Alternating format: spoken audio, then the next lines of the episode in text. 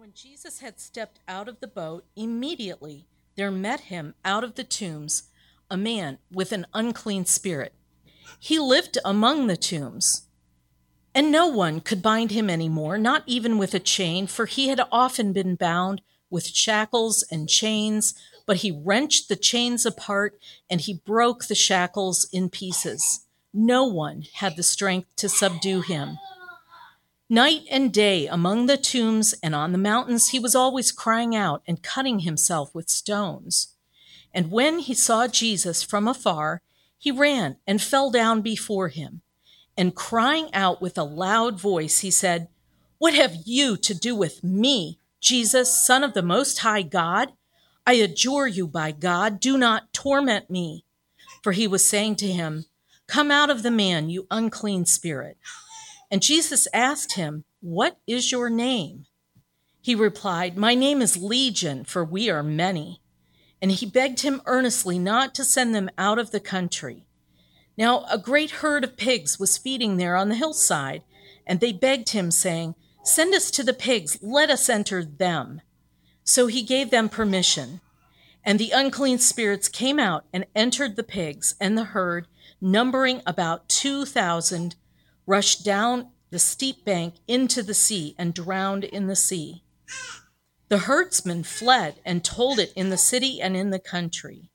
And people came to see what it was that had happened. And they came to Jesus and saw the demon possessed man, the one who had had the legion, sitting there clothed and in his right mind, and they were afraid. And those who had seen it described to them what had happened to the demon possessed man and to the pigs. And they began to beg Jesus to depart from their region. As he was getting into the boat, the man who had been possessed with demons begged him that he might be with him. And he did not permit him, but said to him, Go home to your friends and tell them how much the Lord has done for you and how he has had mercy on you. And he went away and began to proclaim in the Decapolis how much Jesus had done for him, and everyone marveled. This is the word of the Lord. This passage is very unique in the structure and the setting compared to all other stories where you have someone who is a problem in the culture. Um, every single one of those stories ends with the destruction of that person for the justification or the settling or the peace of the city. You may think of Oedipus. If you've ever heard of Oedipus, Oedipus was a, a, the son of a king, and it was prophesied by an oracle that he would rise up to kill his parents, and and he would uh, he would you know become this evil king. And throughout the whole epic, throughout the whole myth, the entire time he's warring against this this doom, this prophecy that's been put on him. And then eventually, try as he may to run away from it, he ends up fulfilling the very prophecy every day of his life he was trying to war against. You may think of the other epics, like the Epic of Gilgamesh, in which there's this battle between the god men and the men who are at war with other men. And throughout the resolution of that story, it's all about war and the putting to death of the one who is the problem, and in this situation, in this story, though those are epics and those are myths, those are untrue stories, this being a true story topples those doctrines. It topples the idea that we have to get rid of the problem kid from among us and then we'll be justified, then we'll be at peace, then we'll be right. This story presents to us a demonstration of the gospel not only as a means by which of, uh, we may obtain personal salvation, it also includes a glimpse of God's heart to redeem cities and to restore people groups. You might think of a parallel chapter in John 4. Jesus heals this uh, relationship with this woman. She's the woman at the well. You may remember her. She says, that I don't have a husband. And Jesus tells her, but perceiving by the Holy Spirit, he says to her, You're right, you don't have a husband now, but you've actually had five. And the one that you're with isn't even your husband right now. And he begins to undo these chains that are wrapped around her heart, that she's been abused by these men who, who have covenanted to her and then divorced themselves from her. And she's attempting to find fulfillment. At, as soon as Jesus presses his finger on the issue, she tries to change the subject and says, You Jews say you should worship in Jerusalem, but we say that you should worship here. What, which is it? She tries to divert the attention. And Jesus says, I tell you the truth, there's an hour coming that you won't worship on this mountain, nor will you worship in Jerusalem, but you will worship in spirit and truth. For the Father is looking for worshipers such as these. And so Jesus begins to unfold and break apart these chains that have bound this woman's heart. And then what happens? The woman goes into the city and begins to tell the city people, the city folk, if you will, the towns, townsfolk, she tells them what Jesus Christ has done. And what happens to that city? That city that's outside of, uh, of Israel, it's Samaria. They're, they're considered by the other Jews to be half Jews or fake Jews. They're detestable people to the Jewish people. These people actually receive Christ and ask him to stay for a long time. We're going to contrast that with what happens in this chapter. It not only shows Jesus Christ high and lifted up as the one alone who has power to cast out demons, but also it shows us God's heart to save not only individuals, but also communities.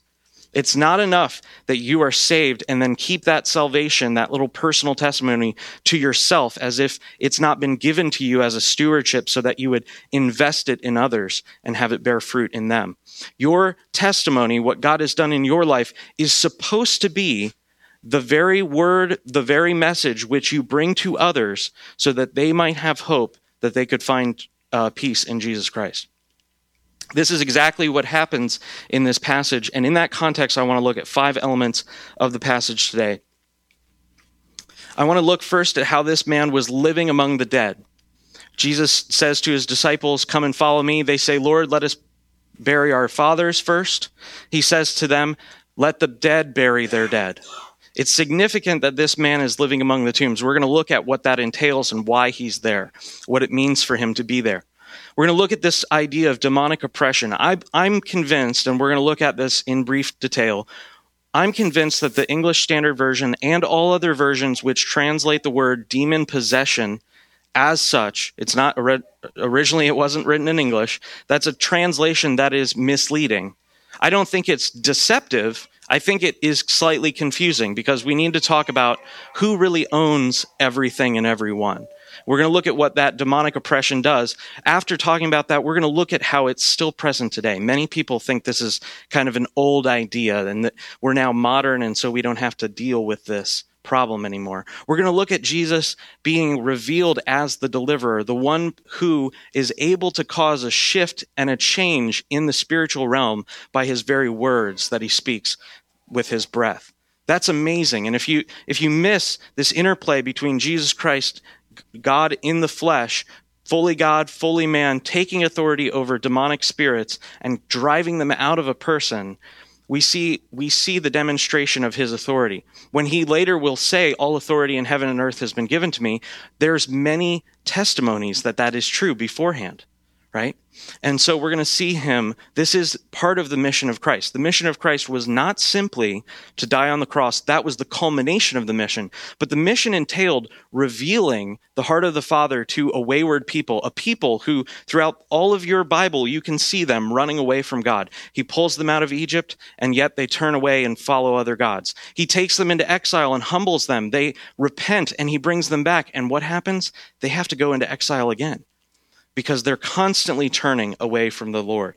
And this is the Father's final revelation of his heart. He wants them to be his children. He wants them to be at peace and clean before him. Finally, we're going to look at the tragic mistake that this city makes. An absolutely tragedy, uh, absolutely tragic thing happens when they ask him to leave. And then we're going to look at the faithful witness that this man actually does. He doesn't go back to Gerasene. He goes to the cities of the Decapolis, which means the 10 cities. They're what is properly known as uh, Syria today.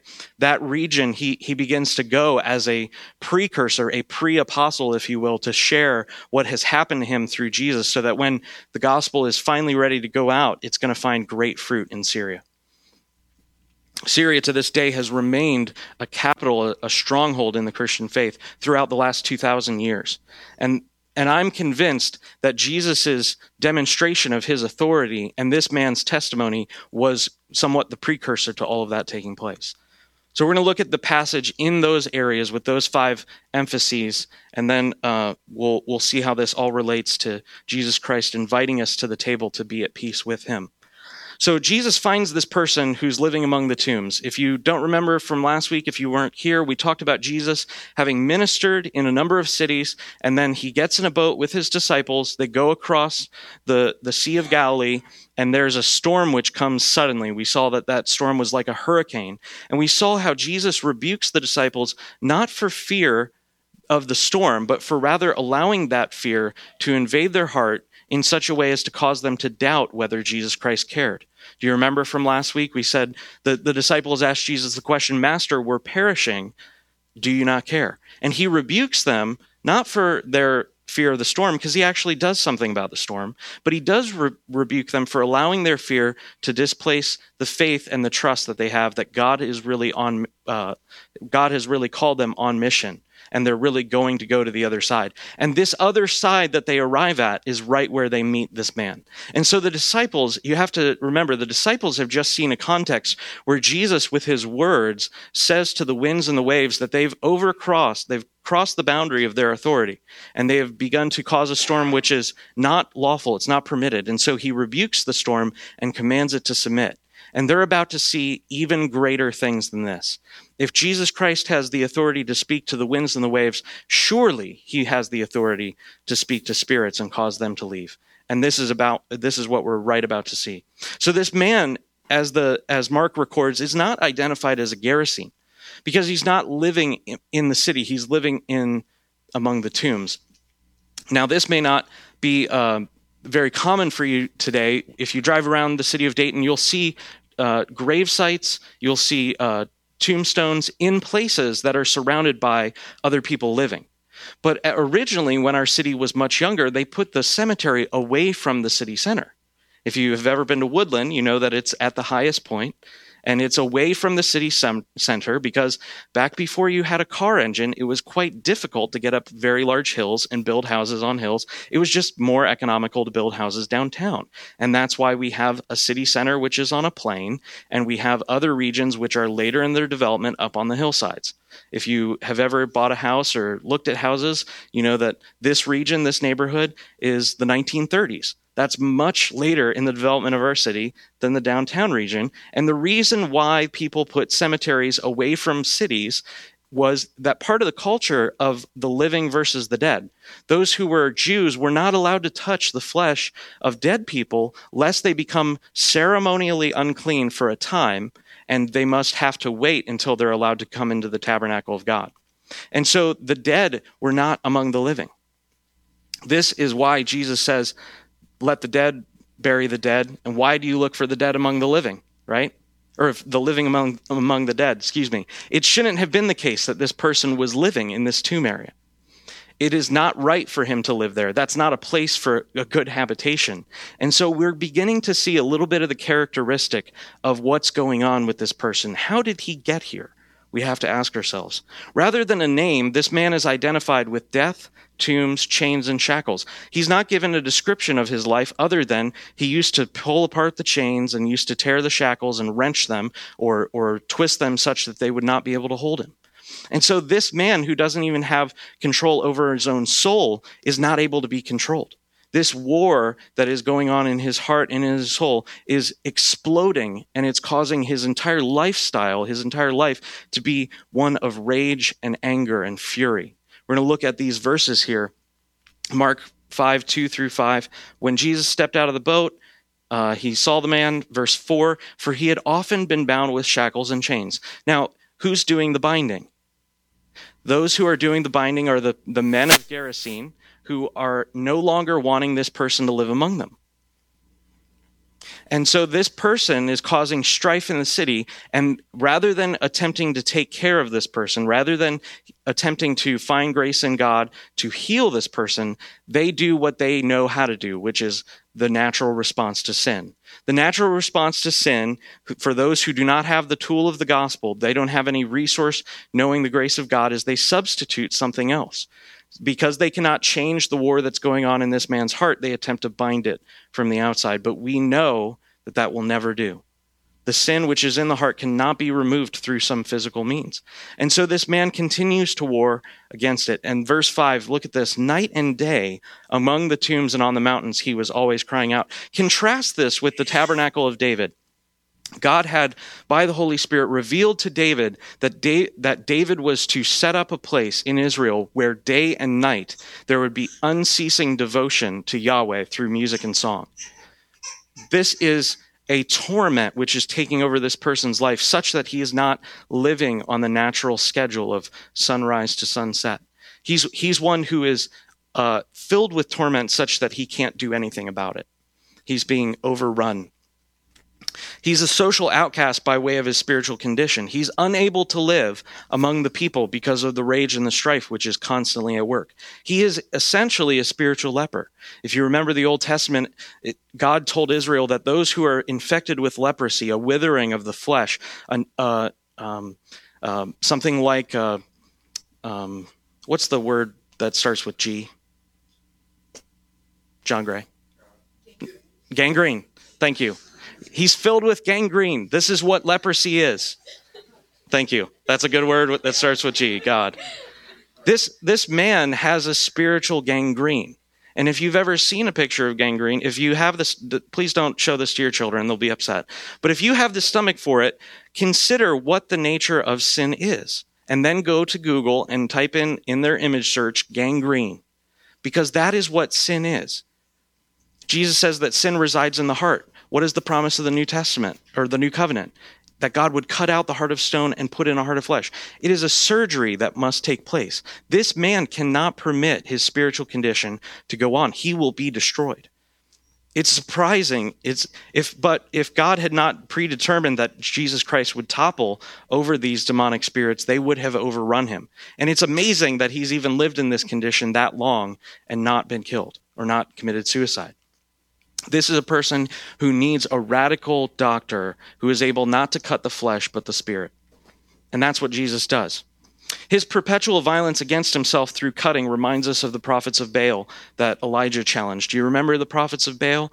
Elijah is setting up a war. He, he sets up a confrontation. There are these prophets who are worshiping Baal, this false god of money and, and child sacrifice this this god of fertility that they that the Israelites had been been convinced to worship, the other nations having uh, established a cult to Baal, and and Elijah comes and confronts them, and they begin to call upon their God. And one of the ways that they do it is they cut themselves in in a ritual manner to let blood out. There's something mysterious, but the scriptures tell us plainly that the life is in the blood. And this stoning, this, this cutting himself with stones is actually, the word for it is the same word as the word which God commanded them to put to death those who were sinners among them, those who had taken life or those who had committed adultery, those who had destroyed and broken the law of God. They were called to stone. And so this man is continually self stoning. You can think of it kind of like he is the scapegoat for the entire city. At this point, we're going to note a subtle difference between demonic oppression and possession. And I think it's very helpful to understand why many Christians believe that you cannot, if you're a Christian, you cannot be affected by demons. And that is completely ridiculous. It is only the case that those who are Christians have the authority as children of God, as those who are brothers to brothers and sisters to Jesus Christ, who have any means of deliverance. And so those who are Christians are the only ones who we should be uh, really going after deliverance with. Because if you're not inside of Christ, it's not clear that there's any authority to speak over you. Now, I do believe deliverance is part of the gospel, and that's what we're seeing here. But those who think that demonic op- oppression cannot touch Christians is it's mainly because of a misunderstanding of demonic oppression versus demonic possession. They say rightfully, and I would agree, that no Christian can be owned by or possessed by a demon because they belong to Christ. And I say hardly amen. Paul says clearly in 1 Corinthians that you cannot take what is joined to Christ and join it to a harlot. It doesn't actually work, even though that's what people who commit sexual immorality are trying to do. Those who are in Christ are unified to him, and no one can snatch them out of his hand. That is true. But that's not what demonic oppression is. Demonic oppression is an influence from demonic spirits which come and pester you. They don't own you. Demons can't own anything in any real sense. Think about ownership. I own a car out there. I have a title deed to it, and I'm allowed to use it. I'm allowed to move it. I'm allowed to take it where I want it to go. And it's my possession to sell in a very real sense, you could say that I possess the Jetta, right? But I also use it in a manner that's consistent with my ownership. Now, is it not also true that I could go down the street and find a car, maybe John Bradbury's nice big red truck, and I could smash the window and I could, if I had a screwdriver or some technology, I could start it up and I could take it where I want? Does that mean I own it? No. But does that mean I'm using it in a way that's inconsistent with my ownership? Yes, that's true. So it's very clear that demons cannot own anything in any real sense. They're spiritual beings. They don't work. They don't use money to exchange for goods. And, and human beings cannot be owned. That's another element here. Human beings cannot be sold. They can't be bought. That's why slavery is immoral. That's why human trafficking is an abomination. And so human beings cannot be possessed in any real sense but they can be oppressed. Unless we get down in semantics, even if that's not a convincing understanding, we have to understand that that's not the great element of the war here. The great element of the war is the temptation of the enlightenment process by which we think there's only the physical realm and the spiritual realm is okay and good things are bad, but there's no demonic activity, there's nothing bad that can happen in the spirit. We're just physical beings there's either two forms of this that it can take. You can become a materialist, that is, someone who believes there's only physical matter and spiritual stuff isn't real. Those people are usually identified with hard atheism or uh, strong atheism, that is, not to say agnosticism, where someone doubts whether there could be a God or not, but someone who's radically convinced that we're all just stuff, we're all just stardust, we're all just atoms floating about, and there's no spiritual dimension to life. That's one da- danger. The other danger is the heresy of Gnosticism, which says the physical world is bad. Stuff is bad, and spiritual stuff is good. That's a, a, likewise danger that causes us to miss out on the reality. Jesus Christ is the same yesterday, today, and forever. And the spiritual realm, the spiritual uh, realities that surround us as human beings have not changed since this chapter was written, since this story took place it is still the case that demonic oppression can take place. It's quite clear that this person is influenced, tormented, and controlled by demons, but that doesn't mean that he's possessed by demons. But it certainly does mean that men, women, and children can be and are tormented by demons which have gained access through sins, transgressions, unforgiveness, and covenant breaking. Two weeks ago, we talked about forgiveness. Maybe it was three weeks ago we probably mentioned it both weeks, but two or three weeks ago, we talked about forgiveness. And what, is, what does it say that Jesus Christ does to those who do not forgive? He hands them over to the tormentors. And so, sin, transgression, crossing over a boundary that has been established by God, harboring unforgiveness, these open you up to demonic influence you are still a Christian, but if you're harboring sin in your life, if you're tolerating sin to, per, to persist in such a way that you will not repent, you're beginning to open doors to, to demonic influence. That doesn't mean you're possessed, but it doesn't mean you're, you've got your shield up either. And so here we see Jesus Christ coming to restore someone who's got, uh, who's completely broken down, who's completely open to demonic influence in his life it is necessary, if we are to be disciples of Jesus Christ, that we understand this passage and that we understand that nothing has really changed.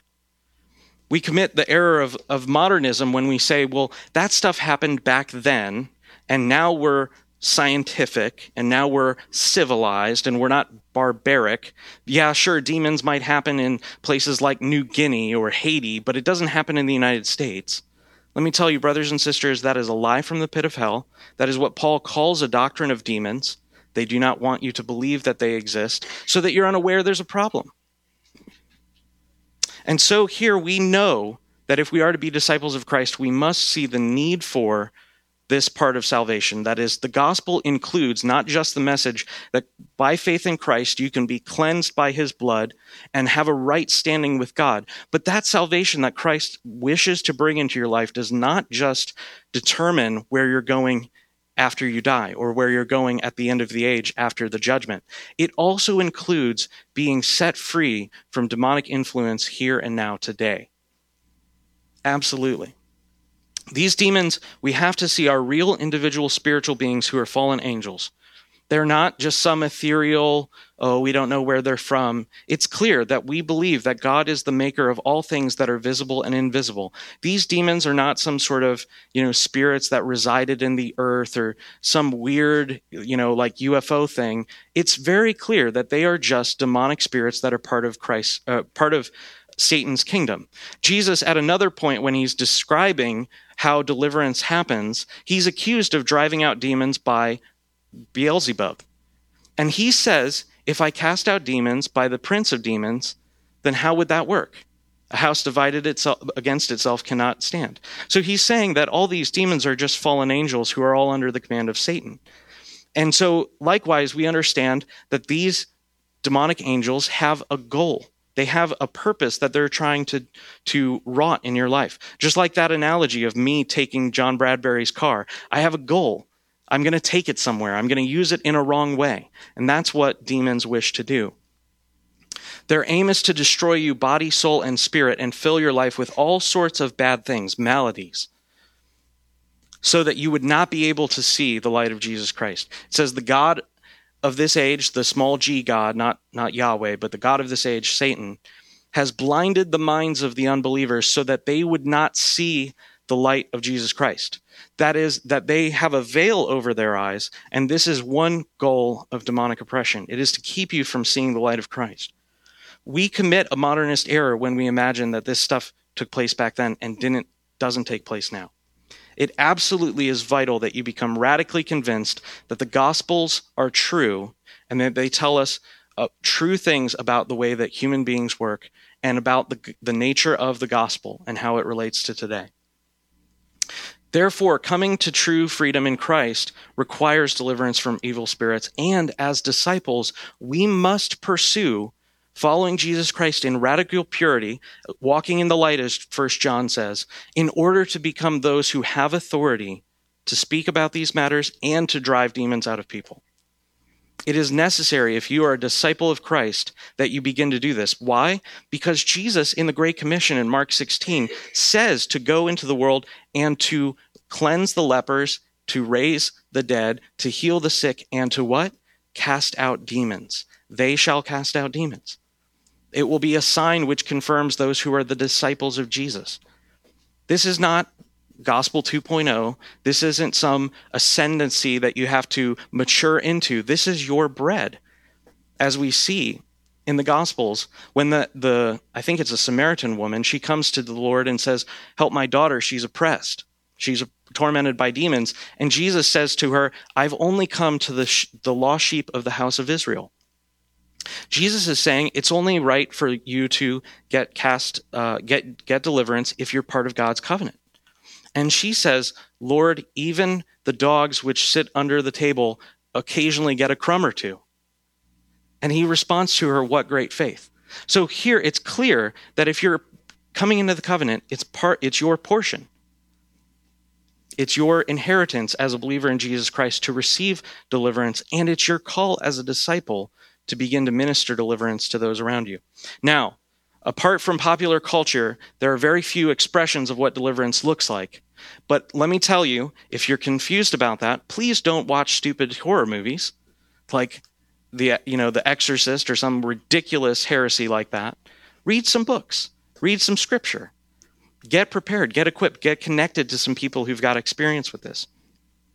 Our church is very experienced with deliverance, and we're actually beginning to take on a new uh, aspect of that where we're just praying for people and walking them through unforgiveness issues and walking them through uh, issues that they have in their life. And we're not going about it with, you know, holy water and a physical cross and beating somebody with it and like they do in those ridiculous her- heretical horror movies. But we're going about it in a way that's both conducive to the person remaining healed and also one that glorifies and honors Jesus Christ. There is no ritual or performance that you can do to drive out demons. Jesus here gives words, and those words become spirit and life, and it translates to life for this person. So let's see what Jesus Christ does in doing this.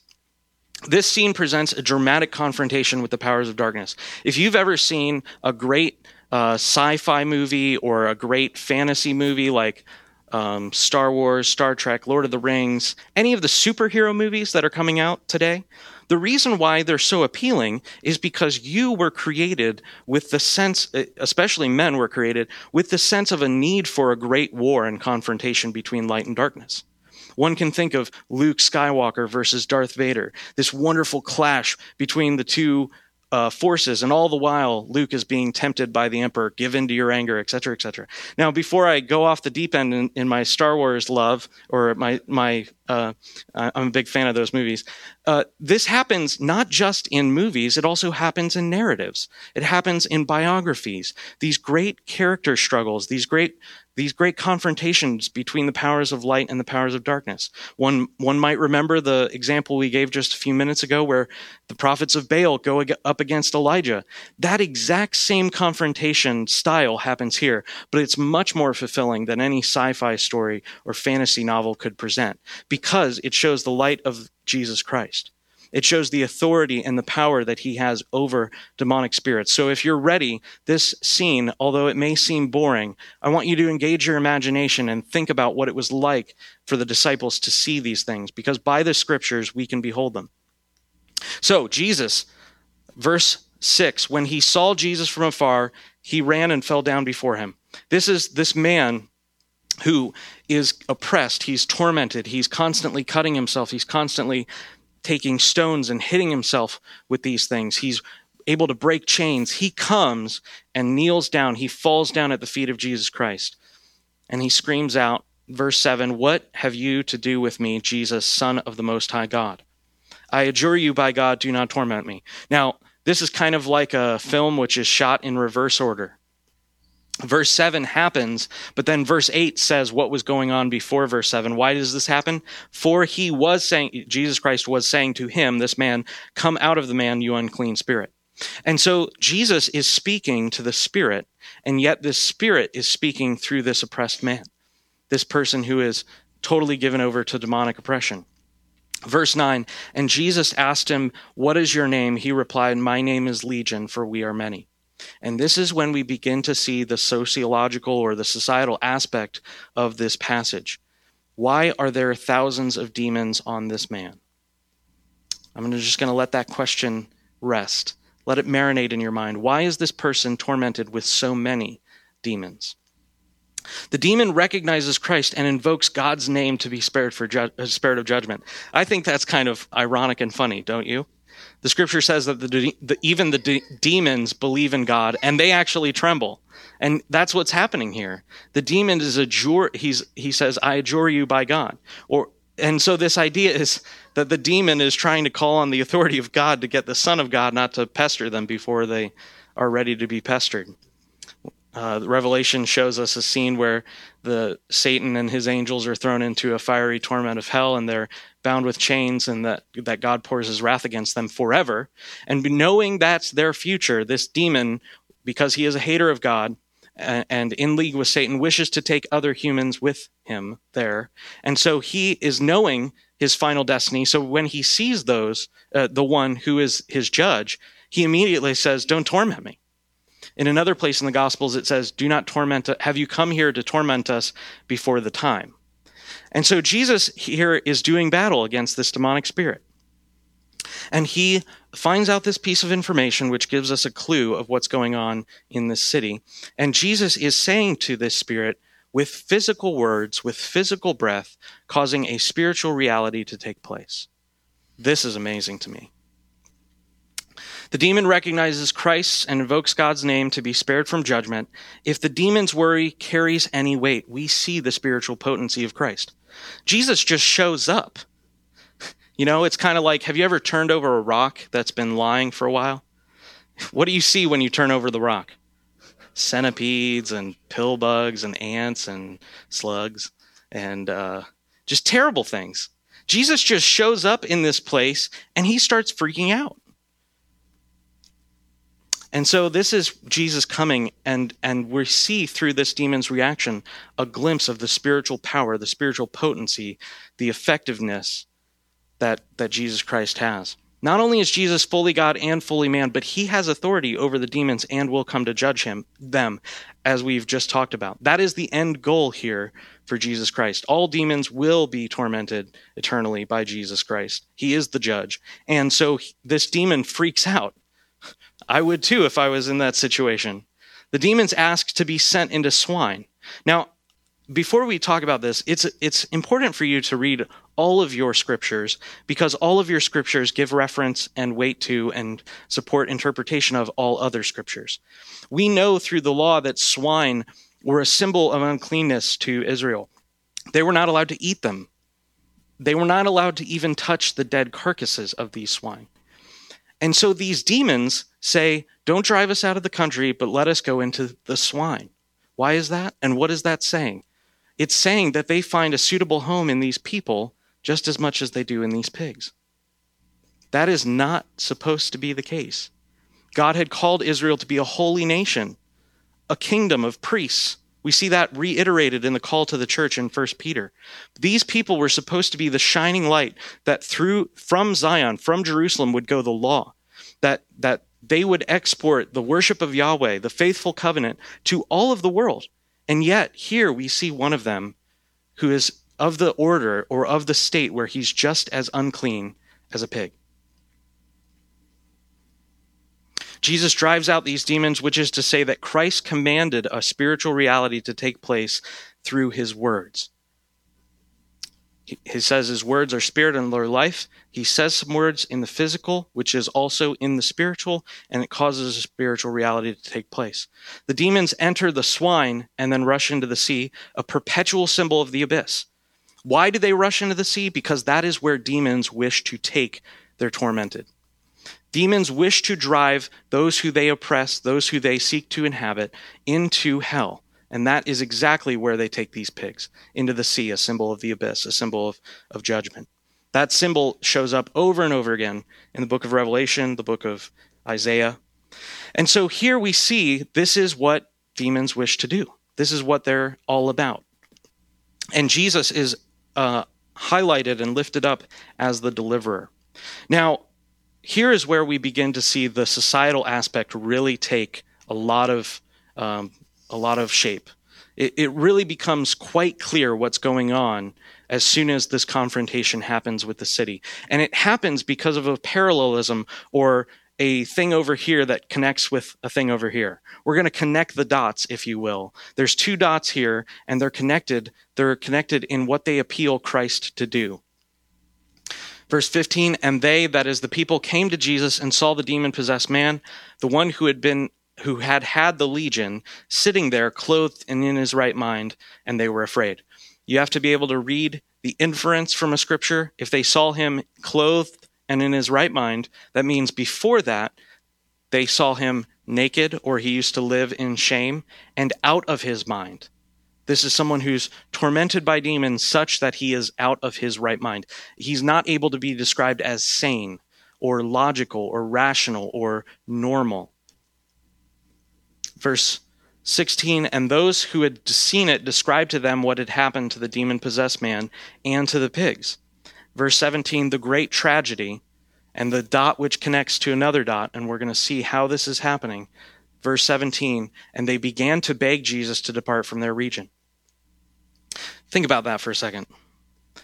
This man who was a torment to the city, this man who would have to be bound with chains. I don't know about you, but if you've ever tried to apprehend somebody, I've wrestled some people. I've never wrestled a demonic infested person, and I've never wrestled someone who's able to break chains. That would be terrifying. This person is a torment to the city. This person is one who is receiving all sorts of fear, condemnation, anger from the rest of the citizens. And yet, when they see him clothed and in his right mind, they don't say, Jesus, you're amazing. They're not in awe. It says they're afraid. Why are they afraid? We're going to see that in a minute, what, what the answer to that is. But the natural expectation of us seeing this story would be that the city rejoices. Over and over again, the Proverbs say, when the brokenhearted are bounded up, then people rejoice. When the righteous of a city are blessed, the people rejoice. The natural response to grace coming into the life of a member of a city is for the rest of the city to rejoice. And yet here they ask Jesus to leave. This is striking. This is tragic. If Christ has done this for just one man, what could he do for the whole city? You have to think about this as a human being who's been cast away from another group of people and imagine how he got there. Now, the scripture doesn't give us a lot of insight, but it does give us two dots which we're about to connect. This person obviously was the recipient of scorn, wrath, anger, malice from the rest of the city.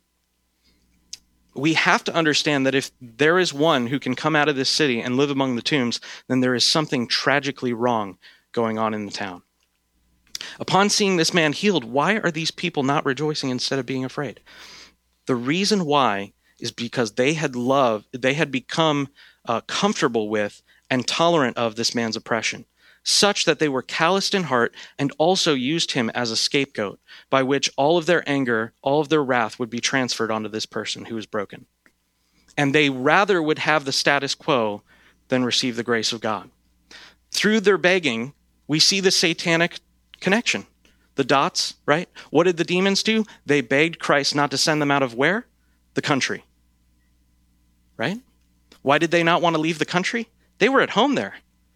They were there because they had a, a welcome place in the city. The city was comfortable with allowing this person to be like the scapegoat, the one who is cast out from among them, right? Just as the demons begged Christ not to send them out of the country, the people ask him to leave their country because they want to be together.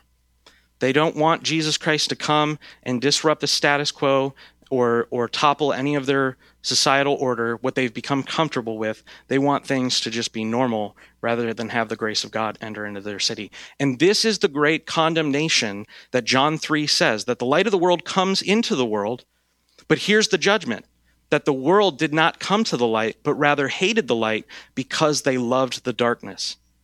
That's what it means for the gospel call, the, the warning of a coming judgment to be added to the gospel, to be an essential element of the gospel, is that if you do not receive Christ, it is not because you weren't given the chance or you weren't given a free offer or, or such. It is because you hate God. This is the judgment that these people loved the wickedness. They would rather have this demoniac living among the tombs so that he, they could remain just, you know, constantly justifying themselves saying, well, at least I'm not like that guy, or constantly being afraid of that guy, or constantly having him be the spectacle rather than seeing some problem in their own lives. They wished to continue scapegoating. This you see happen a lot of times in families, especially with the youngest. Or we talk about social pariahs or the black sheep of the family. It's a similar element to what's happening in this story. Rather than receiving the light of Christ to have true societal order and peace, they simply want things to go back to normal. They're not willing to have Jesus disrupt the rest of their lives. People often say, I want more of the Holy Spirit. Well, the Holy Spirit is God, and oftentimes his plans do not accord with your plans. I was at the funeral of my grandfather, and they released a dove at the end. And, you know, when we were about to see that dove released, we thought, oh, he'll waft right into the heavenlies and he'll slowly fly in a graceful manner. No, they opened the basket and he almost like hit like three or four people on his way out. Just because the dove is a symbol of peace doesn't mean you can control the Holy Spirit. Jesus Christ, the Holy Spirit, the Father will not conform to your norm. They will they will break your box. And that's what this city demonstrates by asking him to leave. They don't want him. Christ acquiesces. Obviously, he's not going to stay. It's not time for judgment. It, it's clear that they don't want him. He doesn't even war against it. He, when he's in Nazareth, you may remember from another spot in the gospel, it says that he was unable to do many miracles in Nazareth because of their unbelief. The Nazarenes had grown up, oh, this is just that Jesus kid that we've all grown up with. I mean, there were literally people in Nazareth who were in elementary school or whatever equivalent they had there who had seen him growing up, who they were familiar with Jesus rather than fond of him rather than adoring him. And so he wasn't able to do many miracles. What was the outcome? Jesus didn't stay in Nazareth for very long. So Christ acquiesces. He he gives in to their their begging, their plea for him to leave. But as he's leaving, he does something by which we see the true marks of someone who has received grace. This person, this Gerras, uh, Gerasene man, this, this man who had lived among the tombs, who had lived as an outcast, has finally seen one who will show him some mercy and grace. What happens? This man immediately wishes to be with Jesus. Verse 18 And as he, Jesus, was getting into the boat, the man who had been possessed with demons begged him that he might be with him. This person wants to become a disciple. What does Jesus say to his disciples? He says, I called you that you would be that you would be with me. That was the call for the disciples. It wasn't that the disciples were ultimately going to be these amazing apostles who go and do miracles in Israel and then to the utmost parts of the earth. That was the outcome. But the call of the disciples, Jesus says, I appointed them that they would be with me. And this man who was possessed by demons has the exact same fruit in his life. It says that he wanted to be with him. Verse 19, and he did not permit him, but said, now, stop the tape. Doesn't this seem harsh? Jesus Christ just delivered a man from demonic oppression, which was causing him to live estranged from all human society. It's widely recognized today in our time that both UN Convention and Geneva Conventions have acknowledged that isolation from other human beings is torture. It's illegal to put someone in solitary captivity for more than I think a day. That you know, there's laws about this because we've begun to understand that people need to be with other people. Jesus delivers this guy from a condition which causes him to be alone. This person has true fruit of grace, wanting to be with Jesus, and Jesus doesn't permit him. Isn't it often the case that God has called you to do things that at the time you don't understand? Absolutely. You must be able to trust Jesus Christ, the one who we rely on for our salvation and deliverance in the first place, that his will, his plan for you is much better than you can even imagine in the moment. Even if you can't understand it, he's got a good call on your life. And so here in verse 19, Jesus shows this call. He says, Go home to your friends and tell them how much the Lord has done for you and how he has had mercy on you. This city doesn't want Jesus Christ, but guess what? It's too late someone in their city has already been infected. And unlike their previous condition, this one's going to spread in a good way. Instead of wrath, rage, strife, he's going to be, bring peace and a message of hope that they should all trust in the Messiah, the one to come and save Israel from her sins. And so Jesus Christ is glorified here. Verse 20, and he went away and began to proclaim in the Decapolis, that is, in the ten cities, how much Jesus had done for him, and everyone marveled. It's too late. If you want Jesus to leave your region, he's coming. Now, to be sure, it was wrong for them to ask him to leave. It would have been much better. Jesus says that societies are culpable for their response to the gospel. In Matthew 23, 24, 25, Jesus is issuing a judgment against Jerusalem and all of Israel. And he says something that's very interesting. He says, Woe to you, Bethsaida and Chorazin, two cities in Israel. He says, Because it would have been more, uh, uh, Sodom and Gomorrah will rise up at the judgment and condemn you. Because if the works which were done in you had been done in them, they would have repented long ago. It is wrong for a society to beg Jesus Christ to leave, and it will be an aspect of the judgment. There is both an individual and corporate judgment which will come upon people. And so it's wrong to ask God to leave from our public square. It's wrong to ask Jesus Christ to not bring deliverance to those who were comfortable with being the problem child, the black sheep, the scapegoat. It's absolutely wrong to respond in that way, but the grace of the gospel is that Jesus Christ will triumph at least he triumphs in this story. Unlike the city, the man wants to be with Christ, and Christ gives him this mission. The one who is driven away from this community will now go and share the story of what Christ has done and will be the one who brings grace to the community. This is what the gospel includes. Those areas which you have been tormented in, those areas where someone has abused you physically, sexually, those are uh, areas of damage in your life. Perhaps you've had problems of permitting a certain type of sin or a certain way of thinking about God which has been destructive to you. The gospel calls healing into that area, but it's not just healing, it's also strength. The one who is cast out from among the city returns and shares a message of forgiveness and grace. This one who was the scapegoat, the recipient of all the anger and the hatred and the malice of this city, now comes with a message of forgiveness this is what the gospel includes. It does not just include a message of you will go to heaven instead of hell at the end of your days. Surely, brothers and sisters, that is in view, but that is so small compared to the societal aspect which God intends to have through bringing you to Jesus Christ. Through this account, we see the power of Christ in bringing healing and deliverance, in toppling this kingdom of darkness, and in confronting the social dysfunction which desired the status quo rather than the gospel. Jesus Christ is not just victorious over death so that you could be victorious over death at the end of your life. He is victorious over all powers and the world. He says, Do not be afraid, for I have overcome the world. And Jesus Christ, by overcoming the world, is sending you on a mission to go into all the world and that's where we pick up our discipleship. We are called to seek life in Christ and are warned against the dangers of bidding Christ to depart from our region. This passage clearly shows that it would have been better for Christ to stay. And yet, he has mercy, even in the midst of a great injustice that they've done against the Lord. It's my opinion that if we are to recapture a vision for our, our uh, discipling. That is how we are discipled, how we disciple others. It must include deliverance from evil spirits. If we do not, we are dangerously leaving people influenced by and open to things which harm them, spirit, soul, and body. And it is vital upon hearing this that you are now accountable to the Lord. Upon hearing this message, you now have to respond accordingly.